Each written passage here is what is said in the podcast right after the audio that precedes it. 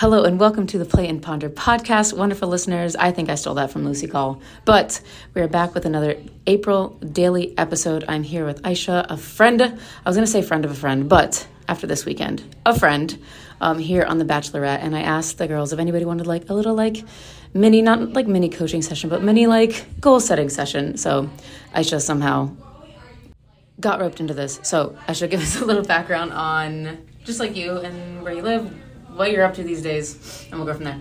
Yes. Hi, everyone. My name is Aisha. I'm lucky to have met Jay this weekend through a friend of a friend, but now we are friends, as she mentioned. Um, I currently live in Atlanta, Georgia. I've been all over the place, but I am in Atlanta right now, and I work for the government. I'm an immigration attorney, and uh, without going too much into what I do, I, I, I'm working in litigation, so it's it's very high stress um, in terms of just like being in, in court regularly and, mm. and dealing with like the the fast-paced life of, of federal immigration. So that's kind of what. Excellent. I appreciate the background. I think the stress will be pertinent. So yes. We chatted a little bit before I hit record. So give us the rundown. What are the kind of, when you think of areas in your life where you're the like struggling or knowing that there needs to be some shifts, what are the areas that stand out? Yeah, so I'm about to turn thirty in June, actually, and I feel like for the past few months I've really been reevaluating like my life in general and my goals and, and where I stand and like what, what I feel good about and what I want to improve on. And I've realized that being a woman and working in the field that I work in, I, I struggle a lot to feel confident in my work and confident in my role. And on the flip side of that, I also lack that confidence in my relationship with my family. So I, I often feel like being a woman of color and growing up in this country and coming from a family that, you know, I, so I wasn't born in this country, actually. I was born in Pakistan and my family was born over there too. And so I I think I lack a lot of confidence in my relationship with my family because I feel mm-hmm. like I'm letting them down in in being who I am and growing up the way that I did, and I that reflects in in my life, I think, in my professional life too, and that I often feel like I'm not I'm not doing good enough in my job, and I'm I'm not enough, like I'm not experienced enough. Mm-hmm. Um, so it's just I realized that I've I've done so well for myself. Like I'm like I said, I'm almost thirty. I, I have a job that is on, frankly impressive for someone. it is. Yeah, yeah. It is. It's awesome. I, I We've been that, talking about it a little bit. Yeah, I hear that all the time. Like, oh, you're you know you're a trial attorney for the Department of Justice. You're not even thirty years old yet. And I hear that all the time. And I often feel like, oh, you know, like, mm-hmm. am I? How did that happen? You know, yeah. like it's an accident. And so I, I think that I just don't give myself enough credit in more than one area of my life, and mm-hmm. and I need to work on that because I. I, I don't want to feel that way going into my thirties, you know? Yeah. Like I want to feel like I'm good enough and I want to feel like I'm I'm I'm secure and I'm happy, and mm-hmm. I don't feel that way right now. Yeah. Okay, first and foremost, I just want to thank you so, so much for sharing and being vulnerable.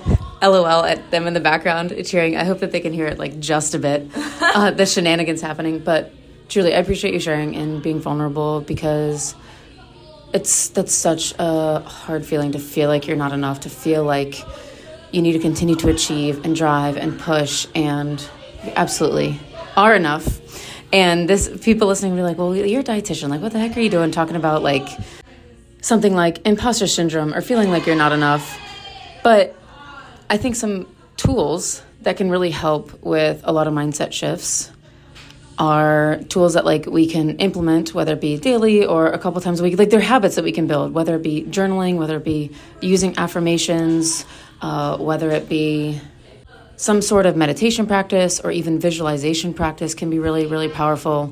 So even though it seems kind of unrelated to what you're saying, I think that could be like a wonderful place to start, and also like a low-hanging fruit, so to speak. You know, it's hard to just be like, all right, you're going to go into work and you're going to, you know, even if you don't feel like it, you're going to act like you're the badass that you are, and you're going to have these direct conversations with people who possibly have decades more expen- experience than you. Like, that's tough to jump there.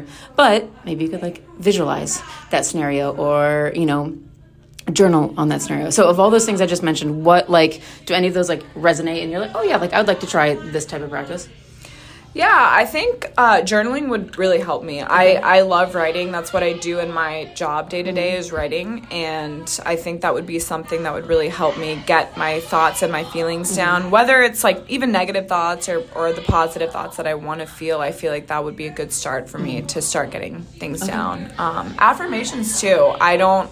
I, I tend to be a very negative person often, so I think saying more positive things, even if I don't believe them initially, would be helpful. Yeah, and the uh, mindset work is so hard because, and like all of the thoughts we have, they're, they're mental habits, and it's so hard because we're the only ones that know what we're thinking. We're the only ones that know the, the patterns that we have, the thought loops that we have, and neuroplasticity is possible. We can change our neural networks and, our, and, and the way that our brain works, but it takes a lot of hard work, and it gets harder as we get older. So, and journaling and affirmations, they don't necessarily need to be mutually exclusive. You could kind of do a little bit. So when you think of like a journaling practice, do you think it's something that you want to do like a couple times a week, a little bit every day? Like what, what do you have in mind?